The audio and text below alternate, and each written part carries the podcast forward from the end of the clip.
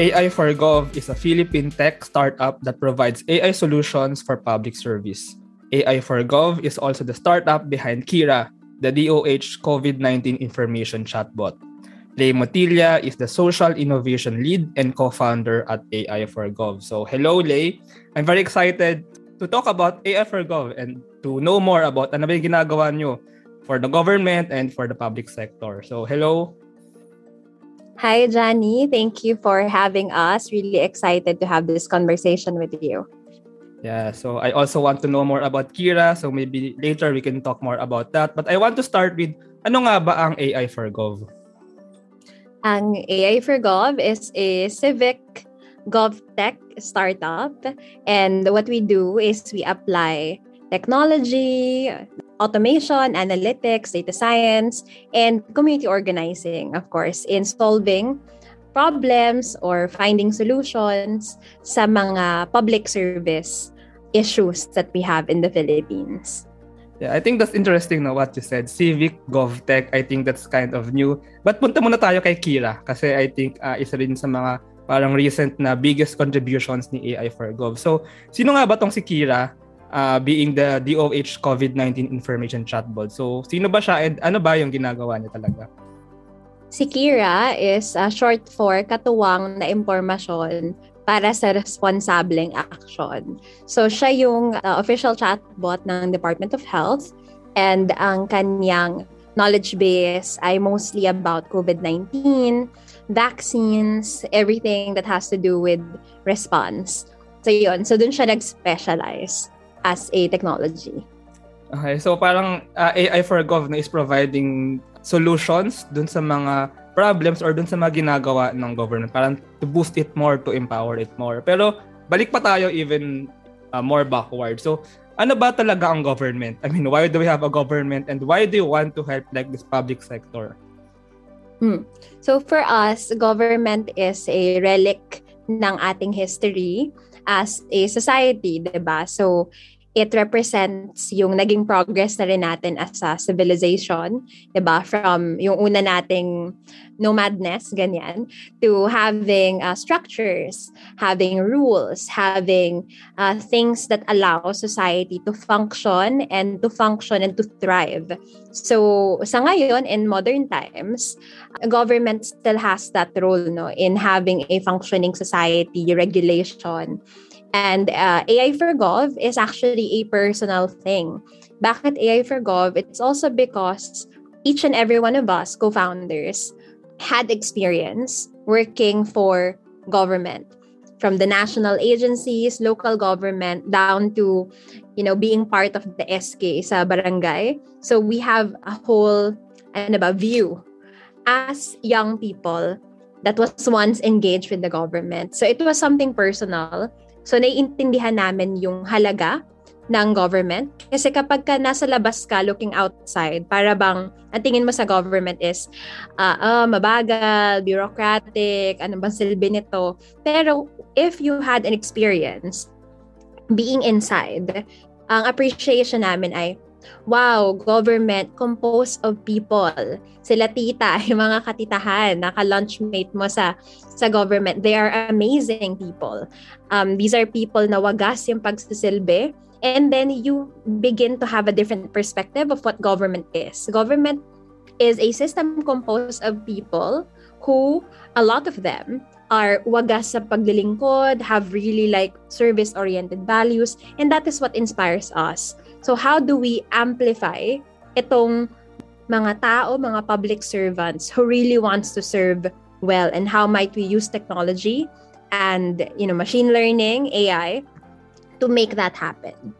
Yeah. I also believe no that government is like the biggest structure nga or biggest institution sa isang bansa na parang kind of it's like the largest establishment na maraming pwedeng gawin. So can we know lang, like ano ba yung mga different activities na to or different um, functions ng government or public sector na AI for Gov is also trying to empower or to boost. So like ano yung parang aspects ng government na to that you are trying to give more power?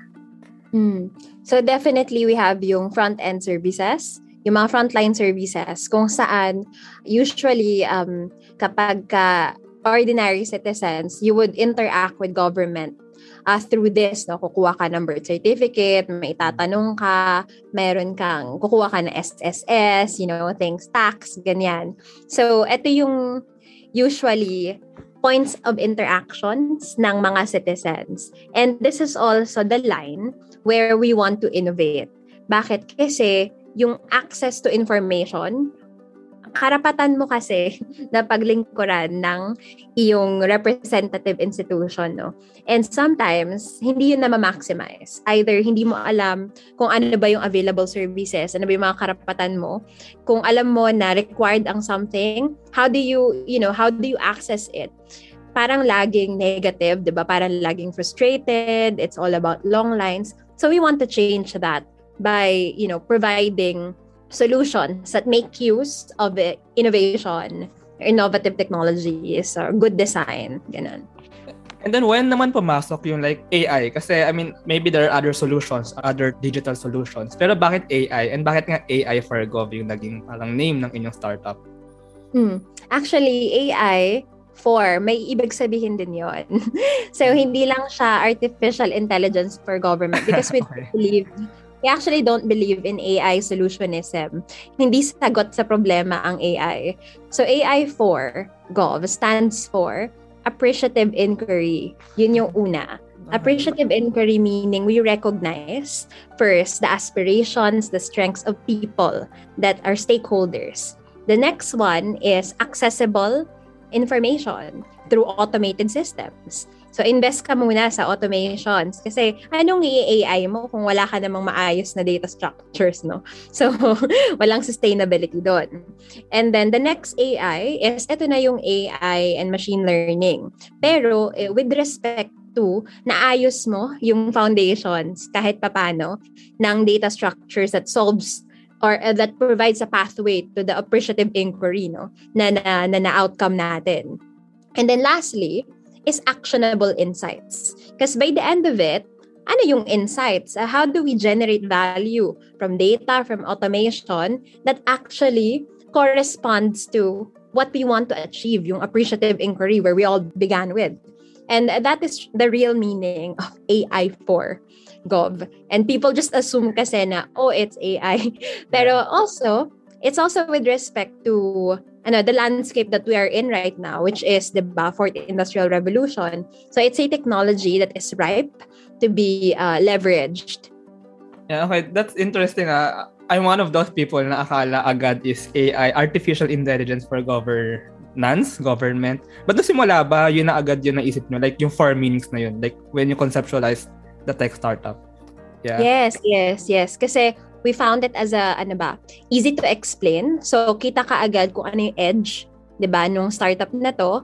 But also, meron din siyang, as you go deeper, like when you ask me about it, it's a conversation starter na it already summarizes yung depth no it's not just about AI is cool so let's apply it but it also summarizes the depth of where we stand and what our values are when it comes to this And I also want to know, kasi AI for GovUp, uh, I'm not sure if tama yung pagkaintindi ko, pero meron siyang two aspects na it also helps the government, but it also empowers the citizens. So I want to know about that side. Ano ba yung ibig sabihin natin ng AI for Gov empowering the citizens?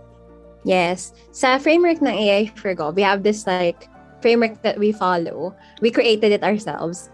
We believe na the future is relationship and that the way to approach etong super hard problems ng governance is by creating a healthier public sector value chain. So we don't actually see it as this is the problem, here's the solution.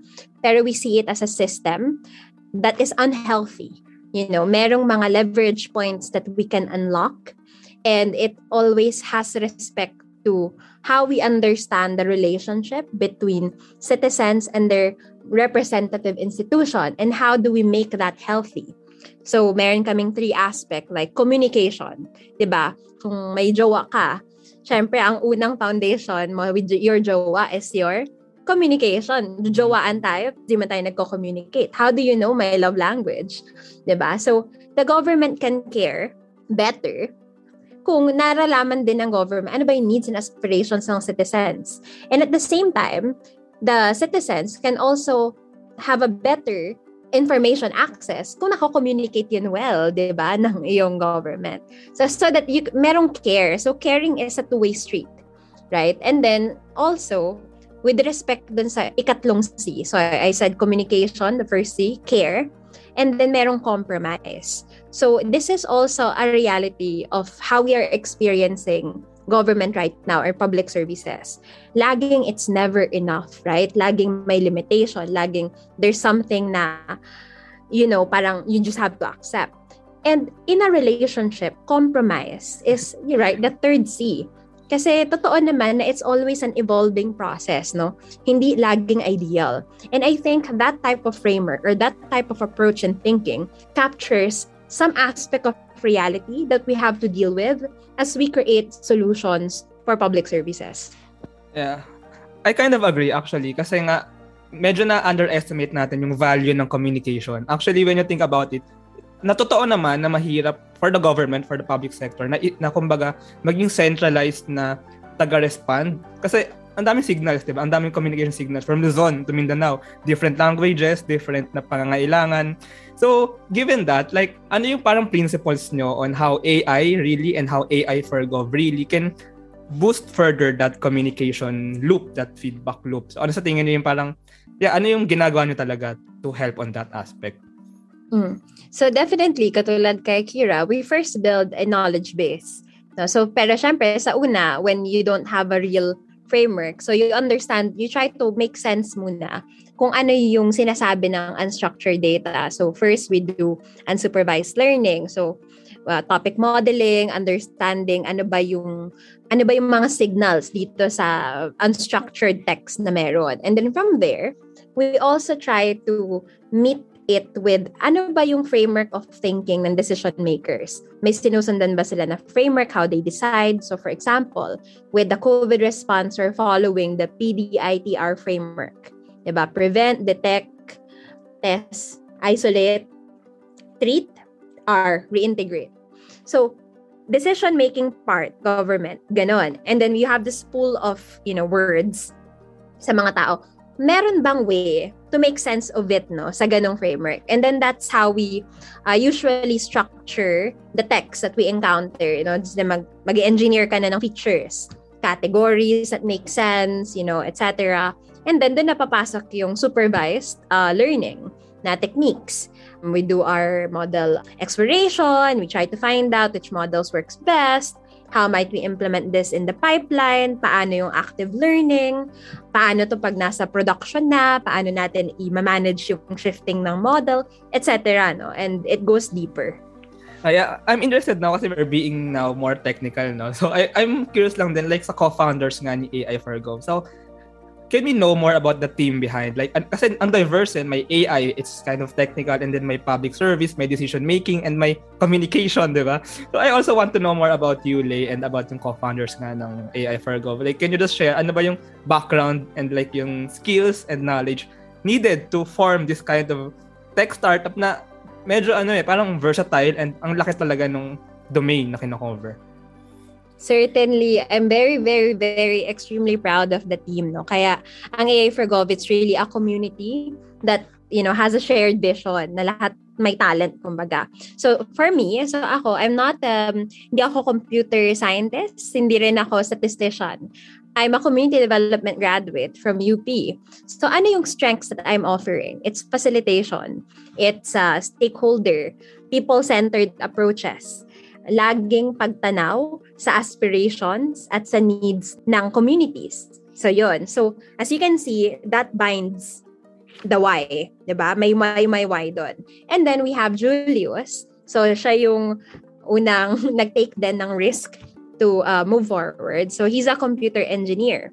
Works sa bank doing yung bots, ganyan, for banks, ganyan. And then when we met during the Hack Society then, uh, dun, ba, first engagement. Okay, so meron na tayong principals, tapos kasama ko nun si Pat, saka si Charm. So kami yung tatlong girls that entered Hack Society. I think narinig mo na yung backstory nito. Uh, i-shoutout lang natin, no? So I actually learned about AFRGov na sa podcast ni Adriel, yung para kanino. So if our listeners want to know more about AFRGov story, so you can also check that podcast out. Anyway, so they uh yeah, sorry for that go ahead Yeah, definitely. So yun. So si Charm and si Pat, sila yung uh, nakasama ko on Hack Society. They also worked with uh, national and local government. So kami yun. Ito yung uh, I was laughing with uh, Adriel din about na, oh my God, walang AI dito sa team of three na to.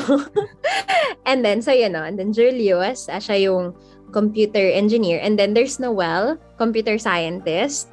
And then si Francis, computer scientist also. Siya yung actual first AI engineer na legit na senior, ganyan. Senior, quote-unquote, who gave us first bout of confidence talaga na okay, we can do this kasi may initial skills na tayo. And then there's Prof. Rak and Riza. So, uh, Prof. Rak came from UPLB. She's a statistician. At um, yun na, so nagkakaroon na, as you can see, nagkakaroon ng legs. And then Riza, also a statistician. And then may mga group of statistician na rin na mga kaibigan din ng team. And then communication. So there's Jaira, and then there's Fatima for communication. And then nagkaroon din ng power team. So there's Moy and Devs and Christian. So lumaki na yung team. Wow, laki, pa, laki na pala ng team. mm, na nagkaroon na ng mas malalalim na skill set and people behind it na like for example si Moy talagang he brings in so much energy as a scrum master. And so you know it develops over time. We all mature and learn over time.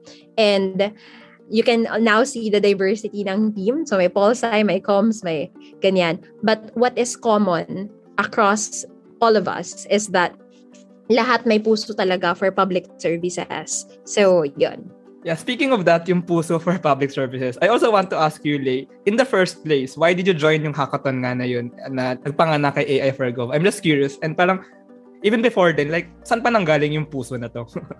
Right, yeah. So yung puso na yun ang galing sa experiences din kasi we can never abstract, you know, something na hindi natin na-experience ourselves. So dahil nga um, community development, yung pinaka ano ko major ko. Then I was really exposed no? Nag-humanitarian work ako during Yolanda. So I've been to so many um, barangay sitios name it in its disaster ano talaga mode ganyan. And then at times I also ano I also was active after graduation sa youth leadership. So dito ako una nagkaroon din ng expansion, 'di ba, ng ah, pwede pa lang you're out of your ano lang, profession. Pwede ka pala ma-expose lalo with other people, ganyan. So, kumbaga, nagkakaroon ka na rin ng confidence to lead na you now believe na you can make change happen through community projects, ganyan-ganyan. And then, eventually, these influences, they amplify, right? And then, eventually, I got may isang youth leader, si Charles, who told me na, Lay, we can use etong bot na to to ano, engage members. Ganyan-ganyan. So, parang yun yung mga first talaga. And then I started to have a seed of that idea. And then when I had my exposure naman sa Singapore, I saw everything was about AI, soft skills, 21st century skills, and then, and whatnot. And then anyway, so as I've uh, told na rin before na, there are elements, right? There are elements and influences that are just there hanging around. And then eventually, when the right time and opportunity arrives, they sort of cluster together, right? So then the opportunity arises katulad nung Hack Society. When I saw it, boom, it's a perfect intersection na we can express yung gusto talaga natin mangyari, which is to apply yung nakikita na need in public services and have leadership and have technology together. Yun. So, yun. Yeah, I really like that story. Uh, parang nagsimula nga as leadership, parang you, you have the experience and you have the parang the will and the confidence na you can make change. You can start change by your own. And then unti-unti dumating yung mga opportunities uh, like and yung technology and yung mga ta- even yung mga tao unti-unti dumating to help you on building that tech startup. So speaking of that, how has AI for Gov evolved naman or like change or like nung nabubuo na yung team. So up to now, ano na yung mga nangyaring changes and evolutions and milestones maybe for AI for Gov? Right. I, I just wanted to emphasize on that point that you said, no. I actually make it to a point na the team is not helping me kasi it's uh, centered on the me, no, the ego. It's always about each and every one of us having our own narratives and we're building a community kung saan nagko-collect tong narratives na to together. So that's why a part of our culture is really understanding and reflecting in each and everyone's core. Ano yung core mo? What do you value? How does this, you know? Kasi hindi sustainable na people are working for, you know, one person's yeah, you know, direction. Yeah. They have to also find their own personal values and direction. Now we are doing this together because we all agree now we cannot do this alone. So if we want to make maximum impact, then we have to combine these skill set together and work as a team. So, ganun yung ano na. I always make that a point. Kaya I hate being called a founder. I'm always a co-founder. It's always a team. It's never about me. Ako lang yung madaldal. Ako lang storyteller, no? So, yun. And parang ano na parang yun kasi that's the best way to empower and to make people contribute. Parang yung mission, kumbaga, nasa soul talaga nila, nasa sarili nila na they really want to do it out of themselves. Hindi yung parang ginagawa lang nila to dahil sa ibang tao or dahil sa trabaho or parang they participate kasi they really believe also and maybe they also become leaders and they also really have the, that heart to do contributions to society. Where is AI for Gov now? So ano na yung ginagawa ni AI for Gov ngayon? So can we know more about it? So ngayon, we had two directions. So one is to go deeper. So deeper meaning, you know, setting the next evolution of Kira, mas malalim na approaches, ganyan. So patalinuhin pa siya. We're actually not satisfied at all. Kasi yung, hindi pa siya ganun katalino kasi it's always a ano, limitation factor niya lagi yung construction that we had in terms of policy, etc. Pero ngayon, we want to go deeper and we're in the process of re-engineering everything actually yung triage uh, 3.0 kung saan pwede na mag-submit, I think, ng antigen results. Si mga tao is about to come in. So this wow. is actually the Amazing. first public what you know public ano for that hopefully that happens no we're actually not sure yet pero it's there no it's being tested na sa UAT na siya ngayon so that's going deeper dun sa dun sa craft and then we're expanding. So we're actually now engaging with DepEd. We're creating bots for them, climate education bots. We're engaging back to our roots with the ILG, research and development for local governments. We're engaging with civil society organizations. We're doing survey works and, you know, a lot other things. Also international stuff. Yun. So yun. So, kumbaga, we're now expanding and going deep from the traction that we have ano na, we have done. Can we hear nga lang ulit. So si Kira, so ano ba yung naging reach and parang achievements ni Kira? So I actually heard this din from the podcast niya, but can you just reiterate dito na gano'n na ba kalaki yung naging reach ni Kira? From memory, I don't have the dashboard with me. Pero uh, ngayon, I think latest, I think maybe last week, it's 1.2 million uh, subscribers. It's 35 million interactions. So meaning it is really being used. Hindi lang siya nag-subscribe yung mga tao. They're really using it. And then 1,200, from 1,200 uh, local uh, cities and municipalities nationwide. So yun yung reach niya. And syempre, meron din siyang contact tracing um, aspect, no? So with uh, Quezon City, So those who did the triage with Kira, if you belong to Quezon City, you are surely going to be engaged by the government of Quezon City. And we're talking about earlier, no, yung like yung puso nga and yung parang mission ng bawat isa sa team. So, I just want to ask, ano ba ang vision ni AI for Gov? Like, ano ba yung nakikita really ng bawat isang member ng team? And even you, ano ba yung parang sinet yung vision into the future with regard to like yung for AI nga, tackling or going into governance, the public sector, civil gov, public sector empowerment. So, ano ba yung vision really? Yung vision talaga is AI readiness, right? So, na bawat government unit is able to leverage on the value of data and technology being used, being designed, na tama yung puso, no? na it's really about bridging stakeholders. So, yun yung vision na um, we have this motto na ano, public service at your fingertips no? To encapsulate yon na bakit laging struggle kapag ka ordinary citizen ka no? Why can't it just be on your fingertips? Bakit kailangan na reactive? Why can't it be responsive? Why can't it predict before you even needed the service? So yun yung mga nakikita namin sa isang model. Actually hindi na nga data driven society. It's model driven society with AI and machine learning So, nandun kami in terms of yung full vision na yon ng AI readiness. Sa AI digital transformation kasi, dalawa siya lagi, no? May tactical, may strategic. So, we meant to always build solutions that bridges yon. Yung tactical muna for people to have tools para ma-develop yung data culture around organizations. So, syempre, mga tao, ayun, plug in, plug in lang, hindi yun sustainable. Dapat meron kang data culture talaga as a result of that. And then, strategic. So, once organizations are able na to uh, build their own digital infrastructure, understand how the data maturity works, ganyan-ganyan, they're able to define their problems, build their own pipelines, then nagkakaroon na ng true strategic value yung machine learning. No? It, it, you then get the power. So, sa yun. I think AI is really into automating and parang making it more efficient kasi I think it really boils down sa communication. I really like yung ano, public service at your fingertips kasi that way, hindi lang mas mabilis yung parang pag-send ng signals to the government na ito yung kailangan namin.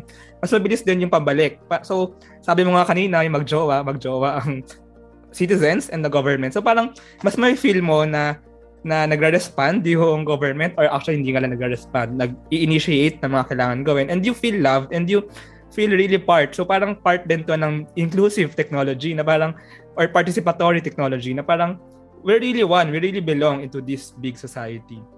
You got it. Yes, that is it. Yun. Yeah, okay. Corrected by. amazing, amazing. Okay, so Uh, maybe for our last question. So I just want to ask from you, Lay. Parang kasi you started nga as a youth leader and parang dun mo nakita yung confidence mo to build and to really contribute. So how do you want to inspire other people, maybe students? How do you want to inspire them to be youth leaders and to really want to start to make a change? Ayan. Uh, definitely volunteer, no? Act. So take the first step forward create your big self. So I always say that meron tayong small self, meron tayong big self. So it's always how do you take the next step forward so that you can connect with your bigger self. And kapag ka naka, makakakonect ka dun sa bigger self na yun, kapag ka you keep on also expanding yourself with experiences. So kapag ka nanggaling ka sa more privileged background, wala ka masyadong hugot sa struggles in life, then go expose yourself, go to communities, mag-volunteer ka. So, ganun no, kapag ka naman katulad namin, most of us ay mga nag-struggle in life, mga nagpapansit kanton sa UP at itlog, mga walang baon, ganyan. So, so then, you know, may paghuhugutan, may pinaghuhugutan na mas personal pa. So, you can either synthesize it or you can find the narrative that you truly feel that you've truly experienced. And then from there, always reflect. Your action, reflection, action, reflection. That's what community development also is kasi na-heighten yung consciousness. And kapag ka na-heighten yung consciousness, nabubuo yung core, then you can radiate. 'di ba? Kasi if we are doing things just because we want to prove our self-worth, then hindi yun sustainable. Para lang yun sa'yo at sa self-worth mo. Hindi yun para sa, hindi yun ang gagaling sa mas malalim na pagtanaw sa pinagdaanan mo at paano nagdudugtong yung pinagdaanan mo sa pinagdadaanan ng society at marami pang mga tao. No? So, ganon yung I guess then it becomes more powerful, mas nakakaroon ng quality and people always resonate with quality. Kasi there's always quality in people, right? So yun, so I guess yun yung isang factor din that distincts our culture at AI for Gov. Dapat clear yung resonance na yun. Yeah, thank you so much. That's those are very wonderful words. Okay, so I really like this episode. Ah. So parang kinombine or synthesize natin ang technology and yung society maybe or yung like uh, that aspect of the Philippines. Uh, Lay, if listeners want to know more about AI for Gov, maybe they want to join or maybe they want to partner up with you. So you can take this time to share about how they can contact you or how can they know more about you and about AI for Gov. Uh, for anyone who's interested to engage with us, just go to www.aiforgov.net. Yun lang. And then send us a message, solutions at aiforgov.net. We don't have a Facebook page. We don't have a marketing arm. We don't even have an updated website. So, so yun lang. Pero if you send us a message, we can have coffee. I'll talk to you. Ganyan. so and then we can engage on a more personal level no so we're not about marketing per se it's really about personal connection and being present with our stakeholders amazing amazing thank you so much lay this is a wonderful episode so thank you very much thank you thank you thank you for having us thank you Thank you very much to our 11 patrons. This episode is super powered by NutriCoach, the all-in-one productivity tool for dietitians and nutritionists, and Benjoy's Food Products, the home of premium bacon ends, tapa, and tocino. This episode is powered by ePlayment and Interleukin. Support us at www.patreon.com slash startuppodcastph.